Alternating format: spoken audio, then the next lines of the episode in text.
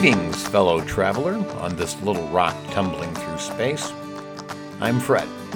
This is my front porch. Come and sit a bit, and let's talk for a little while. There are ideas to be discussed on this old set of nicely nailed together boards.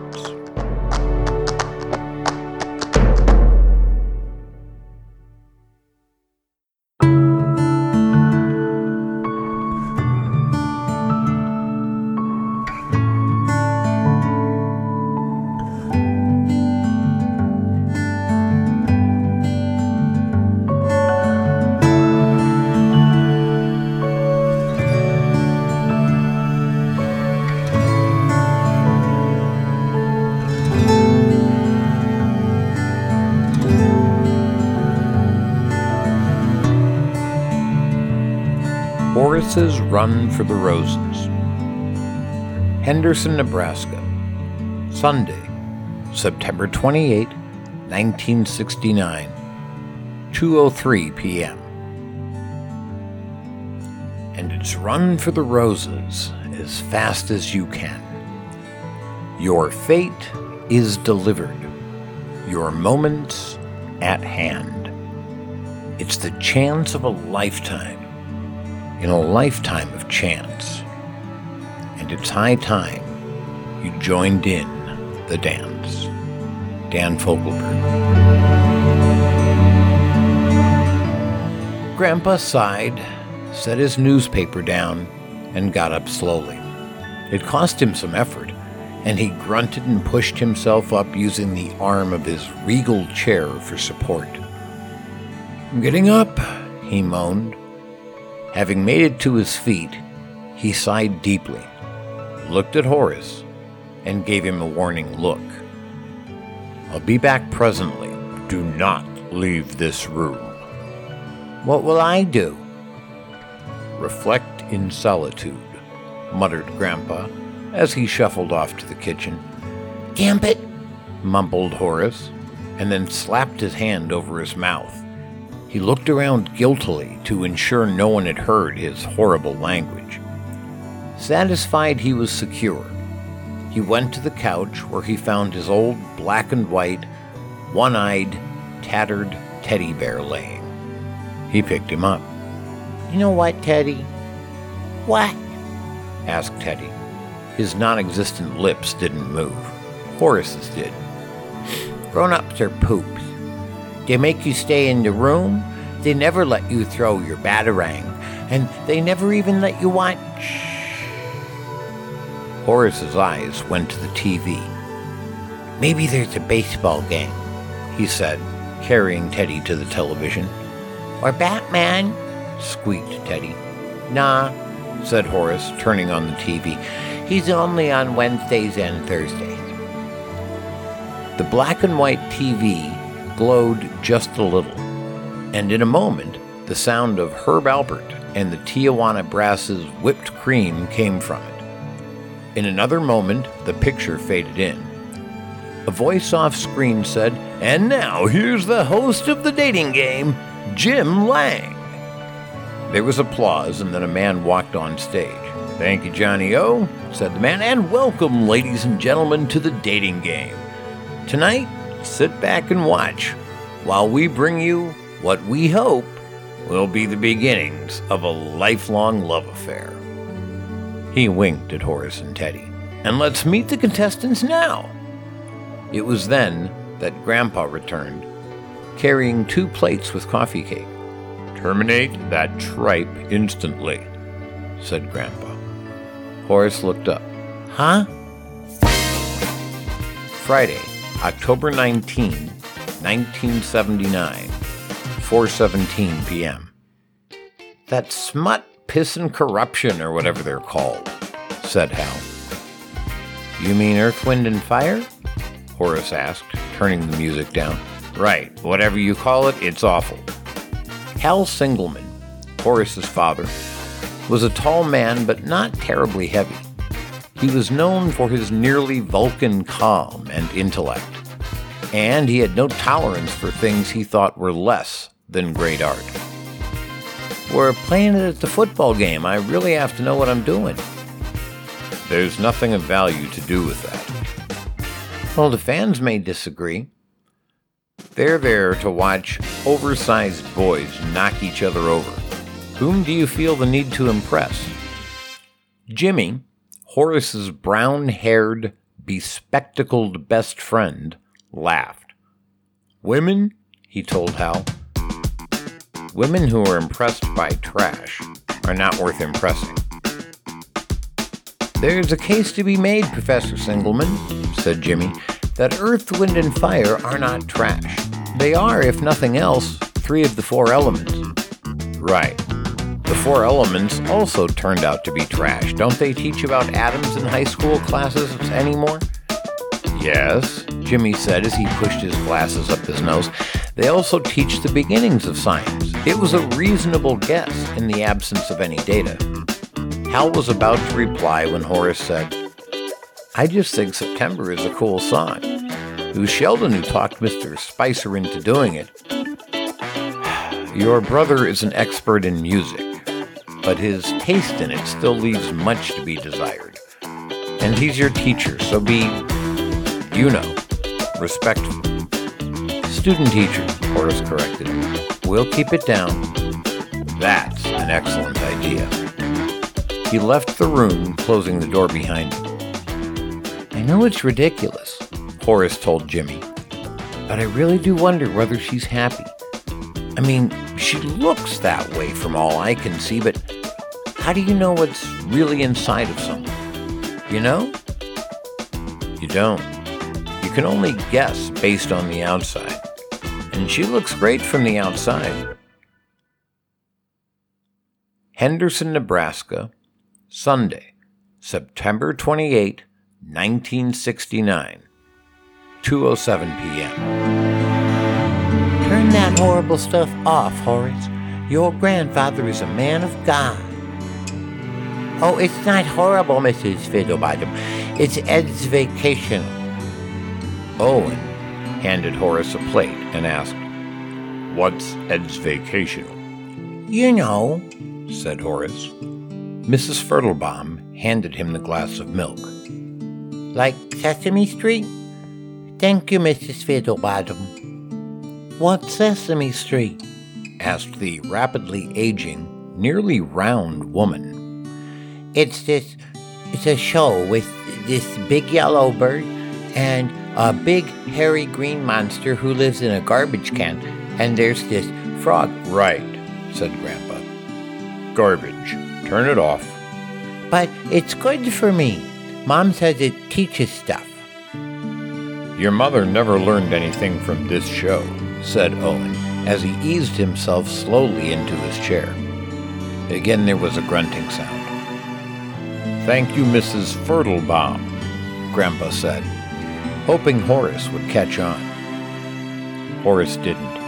No, not this one. Sesame Street. Sesame Street is an Ed's Vacational show because it teaches stuff. What do you learn from frogs and birds? I hope it's not birds and bees, said Mrs. Fertelbaum. When Owen glared at her, she fell silent.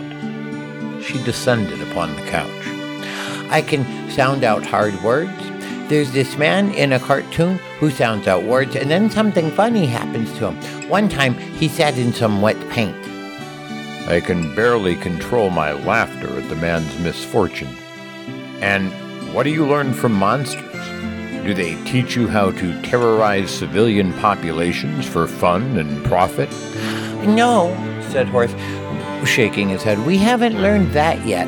But Kermit the Frog and Grover, who is this blue monster, taught us about near and far the other day. Can I show you? Grandpa sipped his milk and then looked down at Horace. He and Horace were both afflicted with milk mustaches. Do I have a choice? Horace put his weight on his hand, got up slowly, grunted, and moaned, I'm getting up. He then leapt instantly to his feet. Grandpa rolled his eyes. Okay, right now I'm near. He suddenly ran out of the room and down the hall. Now I'm far.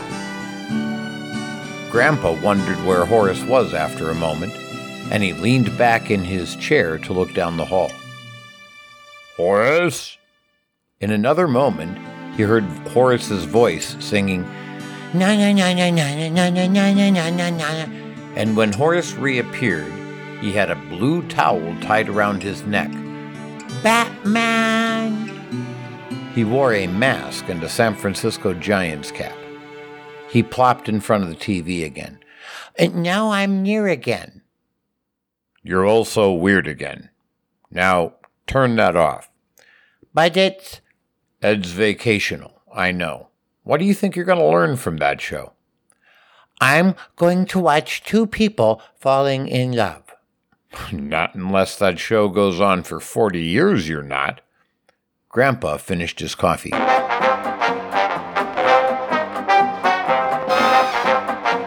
Maine, Friday, October 19, 1979, 7:27 p.m. You really have to stop staring, Horace. You've been looking at her for like 40 years.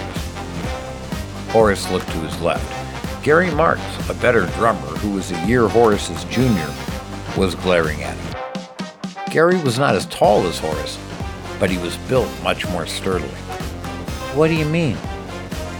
Rhiannon, you gotta quit staring at her. Well, she's sort of the conductor. I have to watch to make sure I'm playing along properly with the cheerleaders. Yeah. You never looked at Norm Spicer that way. Gary stuffed some popcorn in his mouth. Horace smiled. Yeah, okay. He drank his soda. Gary poked him. Play! Evidently, there had been a touchdown. Horace couldn't possibly have cared less.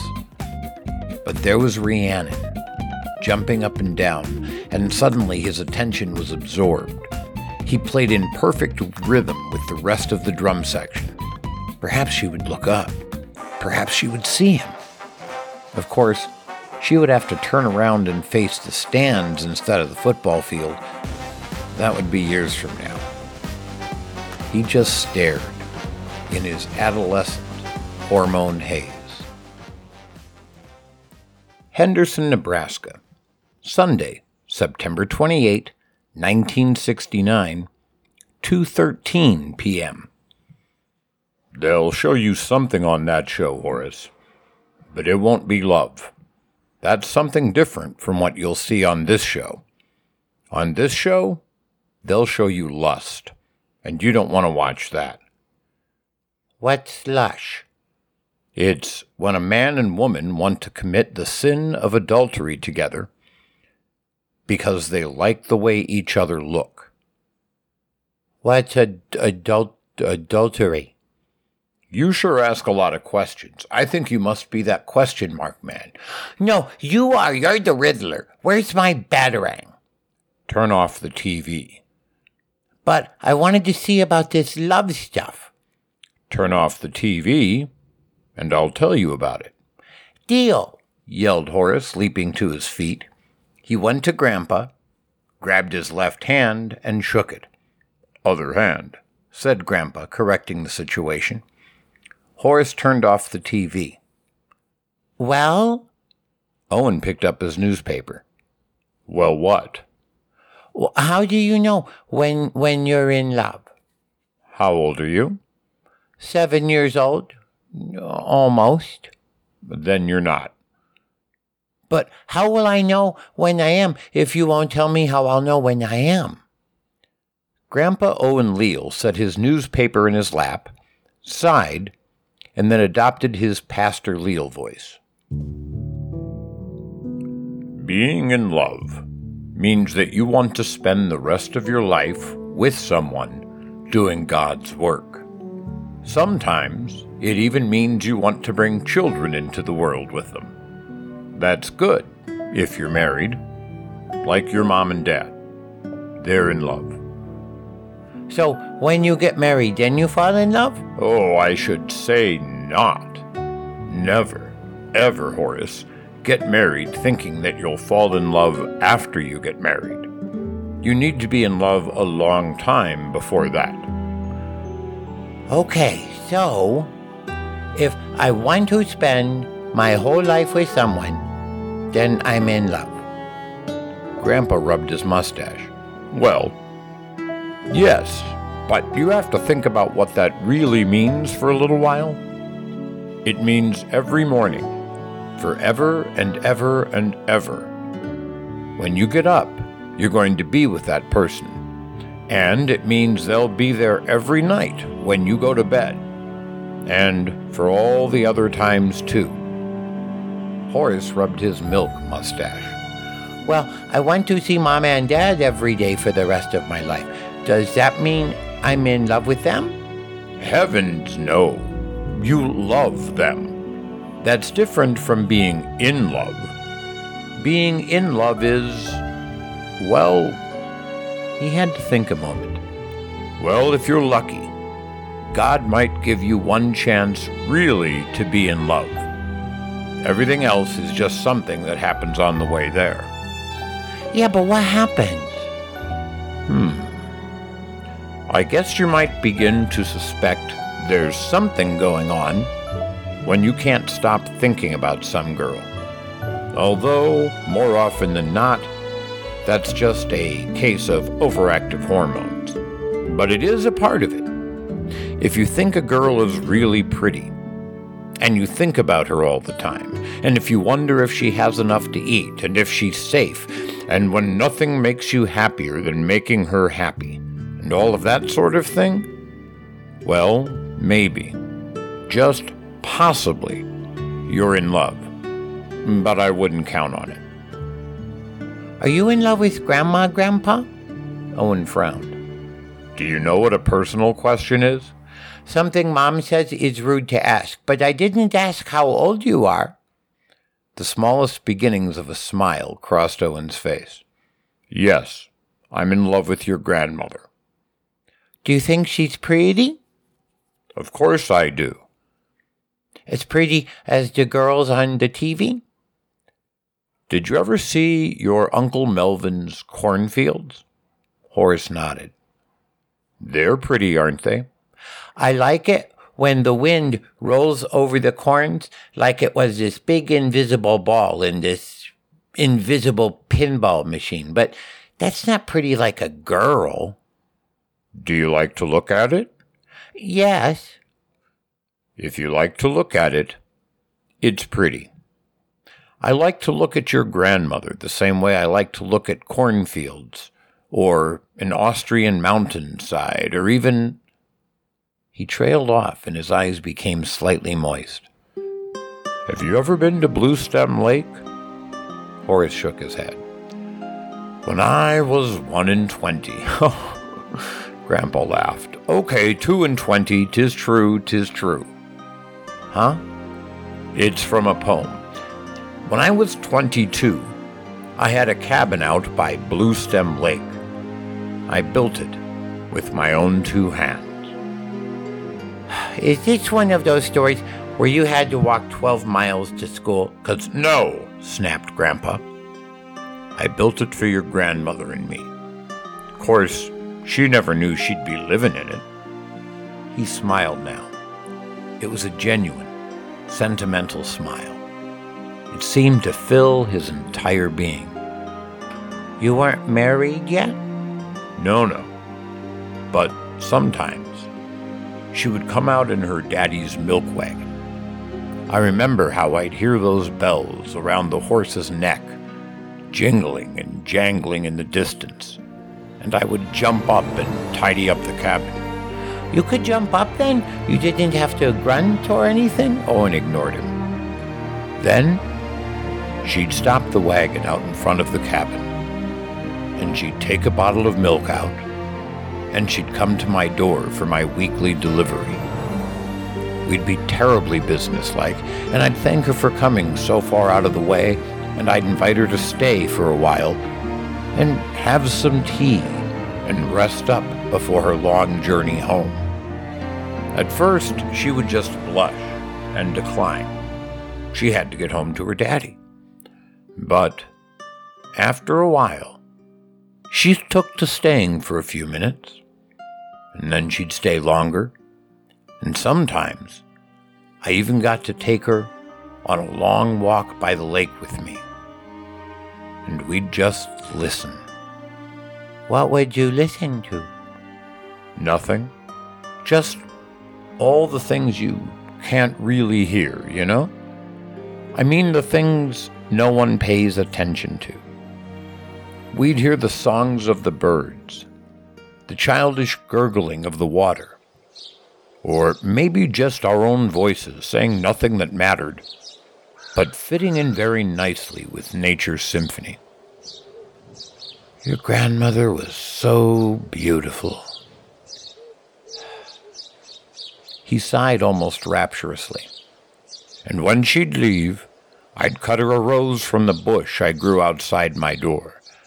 And then she'd say, Thank you, ever so politely, so sweetly, so sincerely. Sounds like the story you told us in Sunday school last week. Grandpa frowned. Which one? The one about Adam and Eve? I didn't tell the story of the Garden of Eden last week. No, that story about the ding dong voice of Eve and uh, bird songs. He smiled again.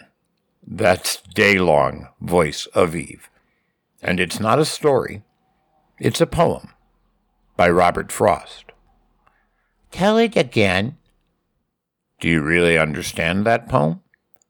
Well, it's pretty and it has neat words like that green tree leaf guy has. Dad's read, read, read, reads him to me a lot of times. All right. And Grandpa recited. He would declare, and could himself believe, that the birds there in all the garden round, from having heard the day long voice of Eve, had added to their own an oversound. Her tone of meaning, but without the words, admittedly an eloquence so soft, could only have had an influence on birds when call or laughter carried it aloft. Be that as may be, she was in their song.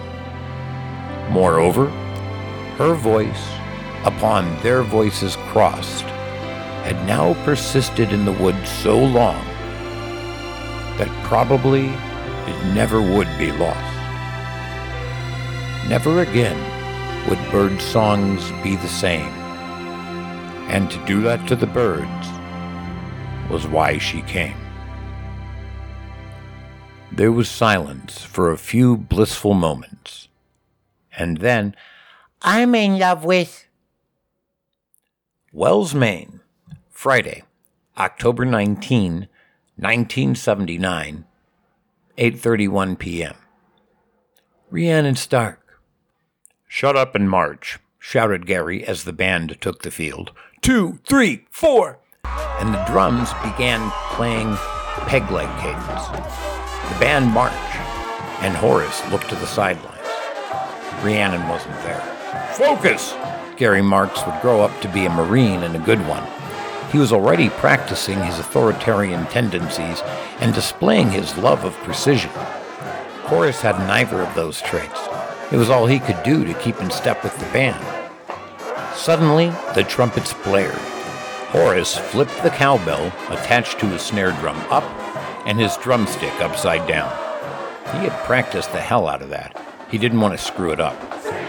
He pivoted and began giving serious attention to the cowbell performance, playing in his head the song he had been listening to for the last week. He could distinctly hear Maurice White singing, and he could feel the music. He was one with it. He never had talent, but when the moments came, as this one just had, he could play a bit. Play the original track again. There's some tricky stuff going on with that cowbell. Triplet. He could hear his brother yelling at him when he had walked by Horace's room last night. And he played the triplets correctly. No one in the world knew, but Horace was beaming with pride. When he turned again, he saw the cheerleaders returning to the field.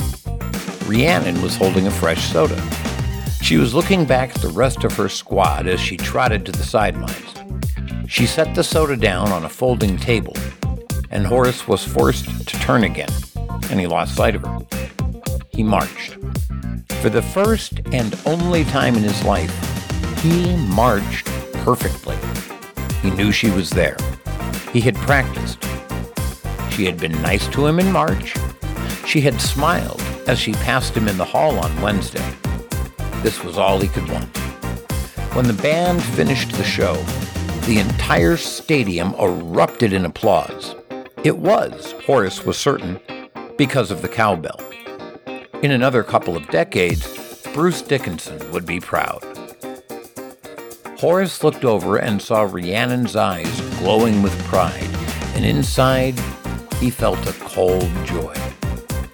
When they started their exit cadence, he saw the football players running onto the field behind the band. Bob, the quarterback, smiled across the field at Rhiannon. Horace's stomach dropped into his feet. He tripped over it, and Gary grabbed and steadied him. Henderson, Nebraska, Sunday, September 28, 1969, 2:18 p.m. I was afraid you'd say something dumb like that. Well, I am. Fine. Tell her, not me. D- do you think I should kiss her? I think you should ask her. Well, what if she says no?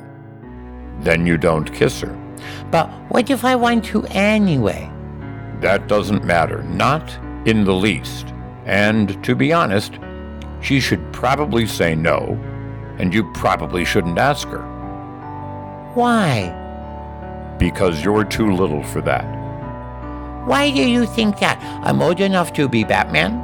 Sometimes I'm Captain Kirk, and he kisses girls, and he never asks. Do you know what I think? What? I think I'm an old man, and I think being awake anymore is not in my best interests. Why do old men get tired so soon? Their bodies are probably practicing for the big sleep they've got coming up.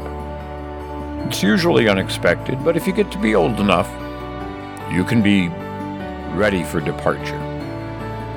What's the big sleep? Huh? Oh, it's a, uh, a movie with Humphrey Bogart. I'm going to sleep. You need to mind Mrs. Fertelbaum. Wells, Maine. Friday, October 19, 1979, 8:49 p.m. The band was off the field, and the football players were streaming onto it. Horace looked up when he heard a scream from among the cheerleaders. He saw Bob Amity grabbing Rhiannon, turning her around, throwing his helmet to the ground, and kissing her full on the mouth. Horace stood frozen, infuriated, for just a moment, and then unsnapped his drum and let it fall to the ground. His insides were suddenly, it felt, physically burning. His skin turned red.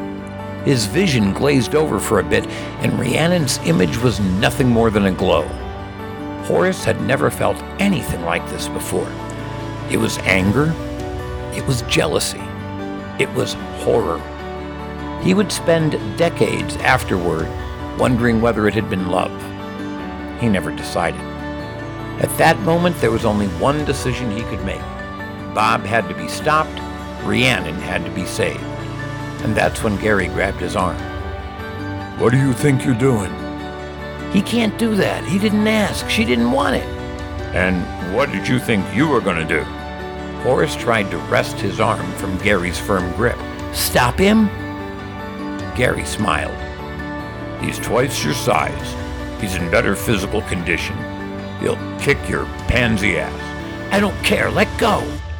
Rhiannon was backing away, trying to escape Bob's grasp, and the football players were whooping and hollering. Get some, Bobby boy, yelled the place kicker. Even if you could take him, the rest of the football team would kick your ass. Then, I would have to go back you up, and I can't take out more than maybe three of them, and then I'm getting my ass kicked too. The cheerleaders rushed off the benches toward the incident, and suddenly there was a crack. That shocked the entire field into silence.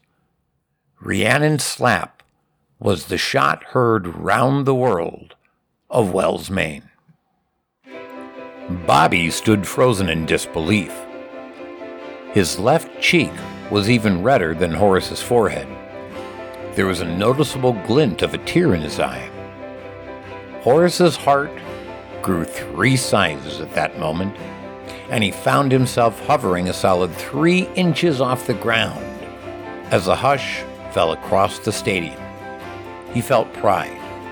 He felt ecstasy. He felt respect. He felt the joy of ten Horaces, plus two. He felt a poet born in his heart. She doth teach the torches to burn bright, he whispered to himself.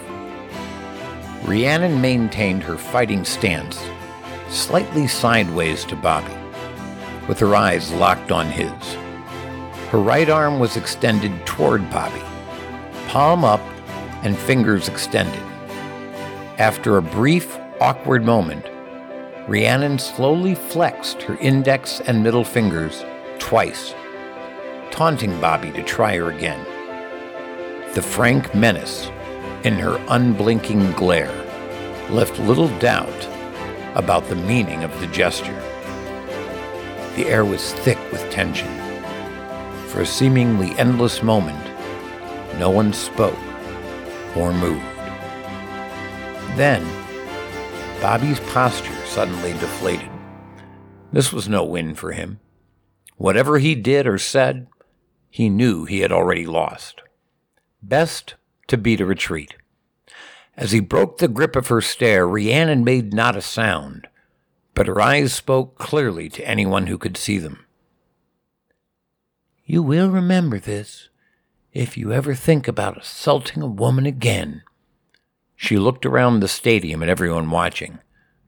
The edges of her lips climbed imperceptibly before she looked back at Bobby as though to say, No amount of popularity will ever give you the right to take dignity from a woman.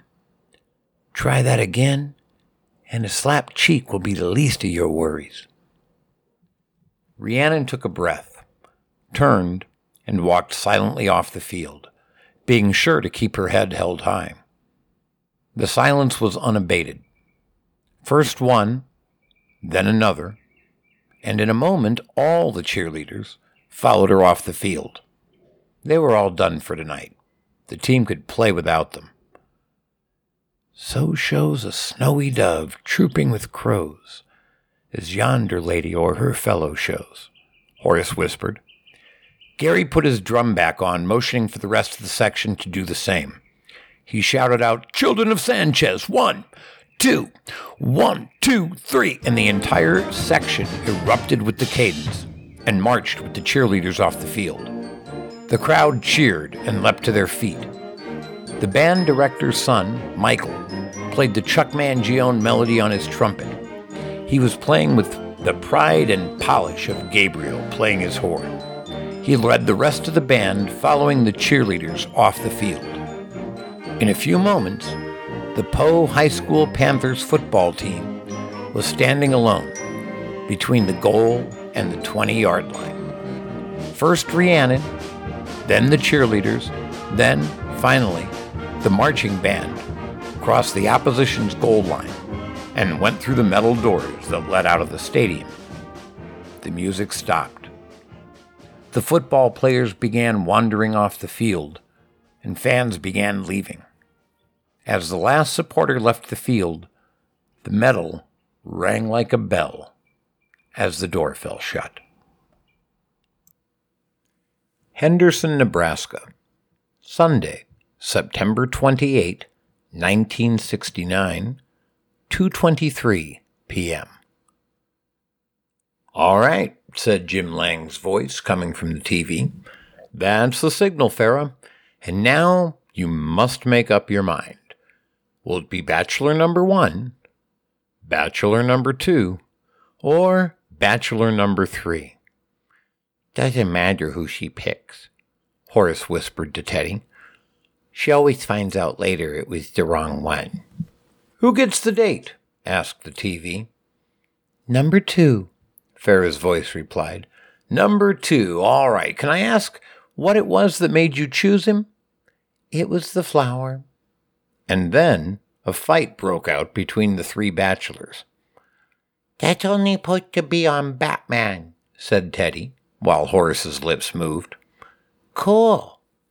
Owen groaned. I'm up, I'm up, I'm up, as he woke from his doze, got out of his chair, and walked to the TV. He turned it off, while Horace groaned in disappointment.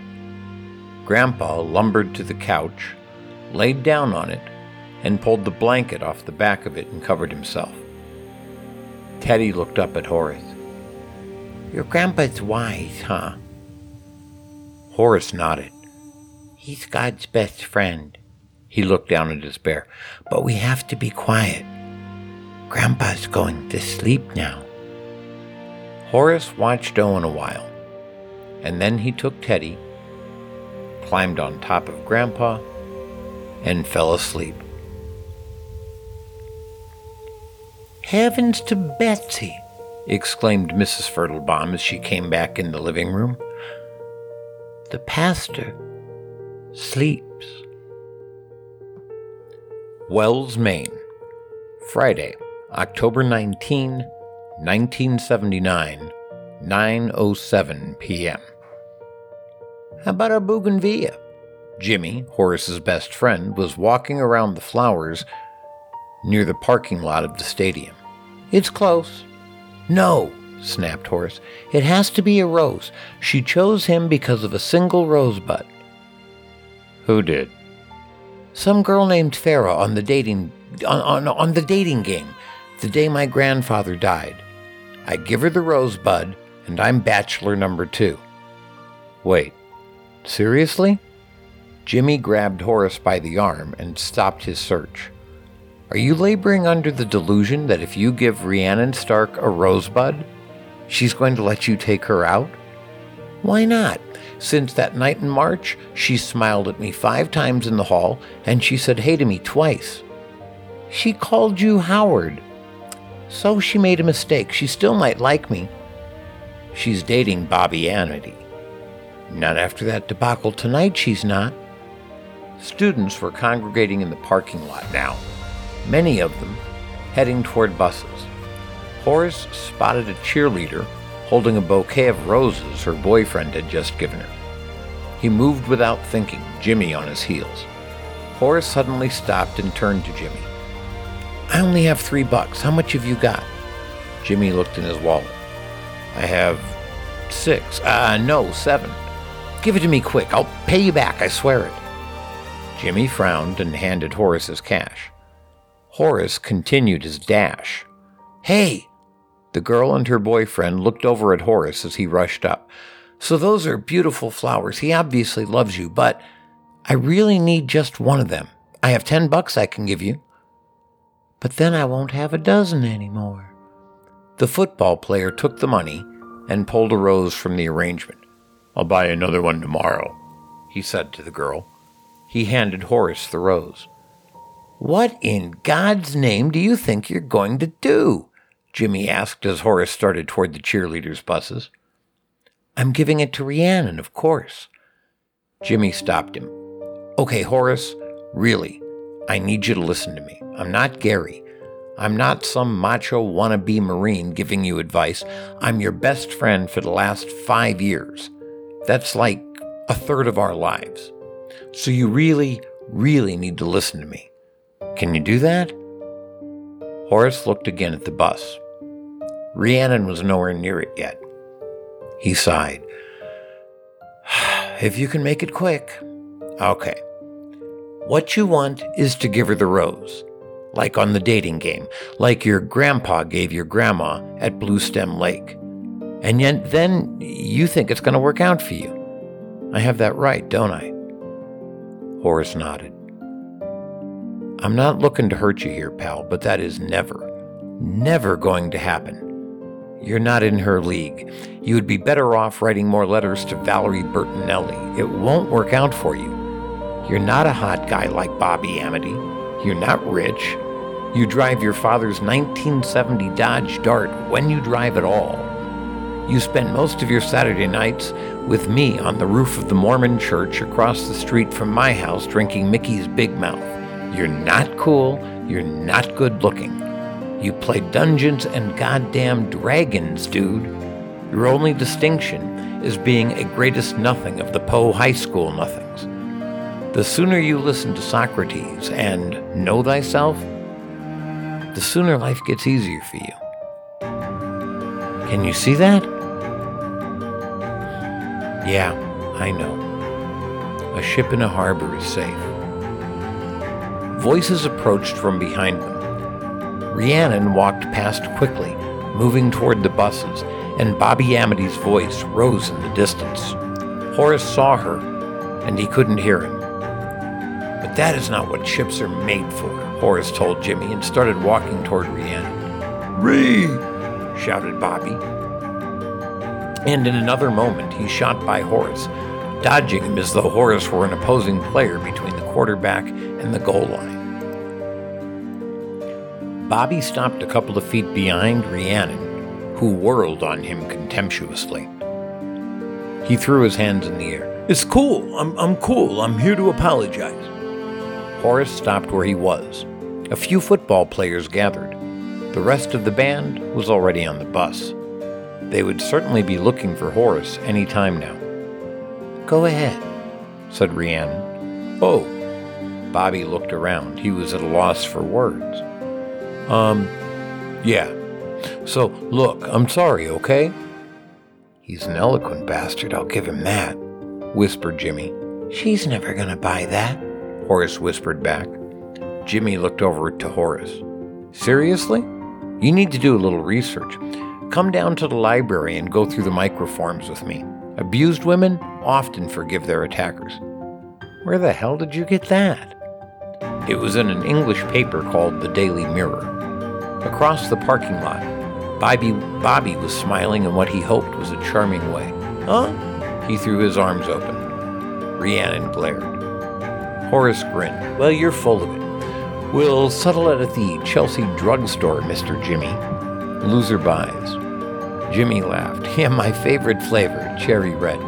You know, Jagger's Chelsea drugstore used to actually exist on King's Road in England. Where the hell did you get that? At the library. The Daily Mirror. Yeah, okay. Horace looked back to the bus. Come on, I said I'm sorry, right? Well, what else I gotta do? Bobby grinned. Rhiannon sighed. She looked at him a while longer and then turned to board the bus.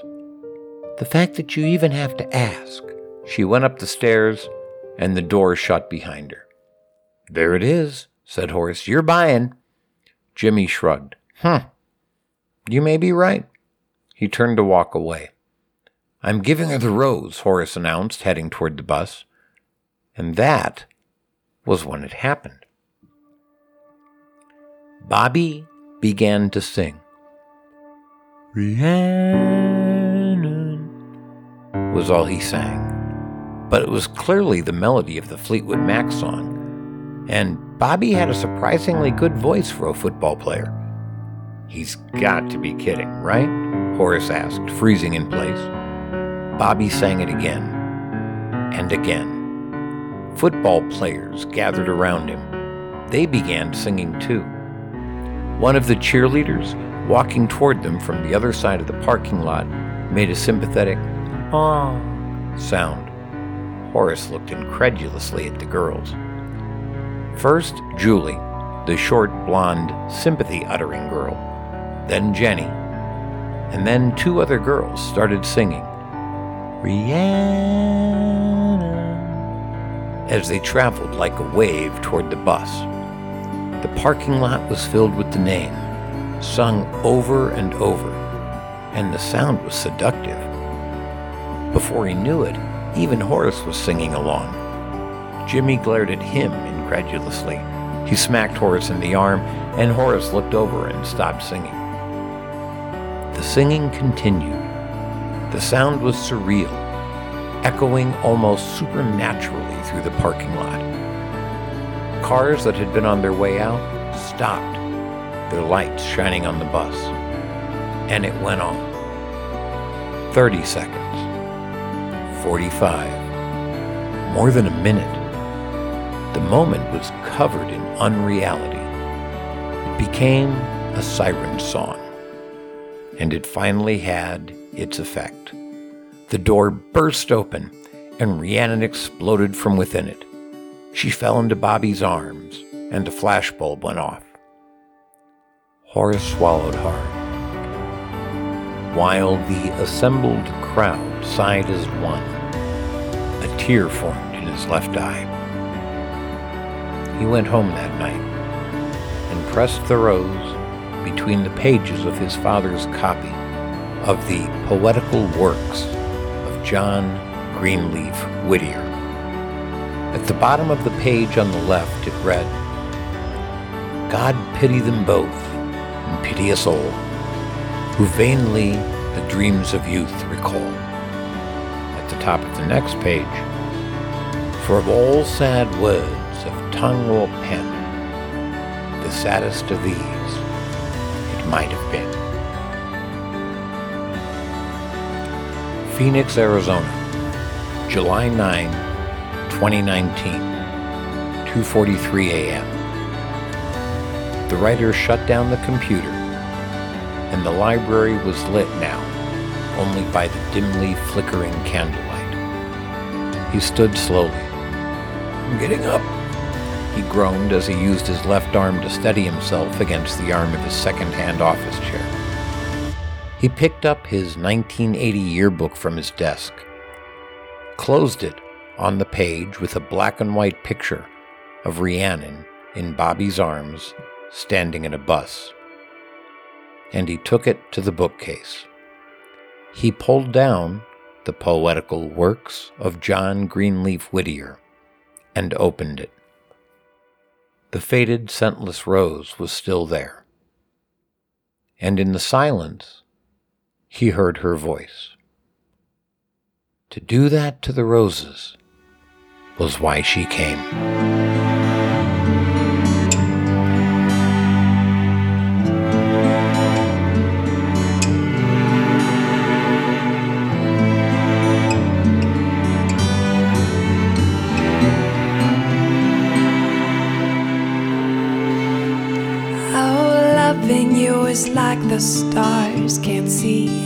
Sparkle in just one glance. Sometimes we may feel far apart, but we'll keep on gazing with our telescopes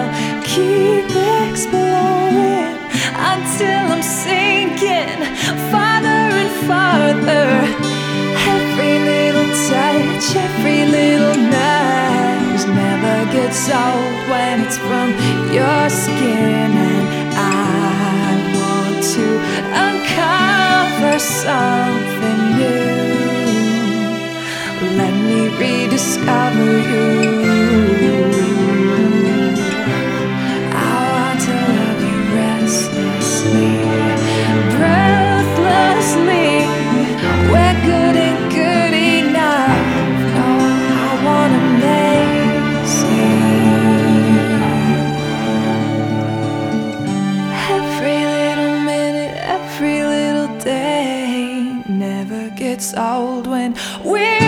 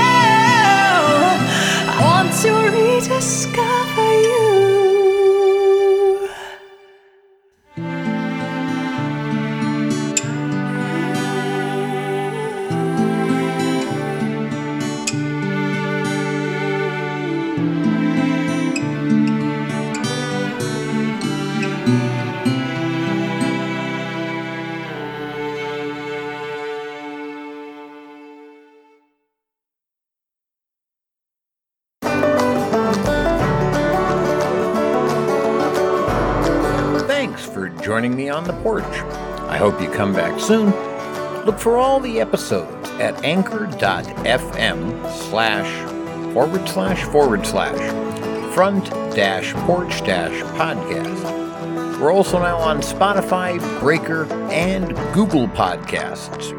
Enjoy the rest of your day.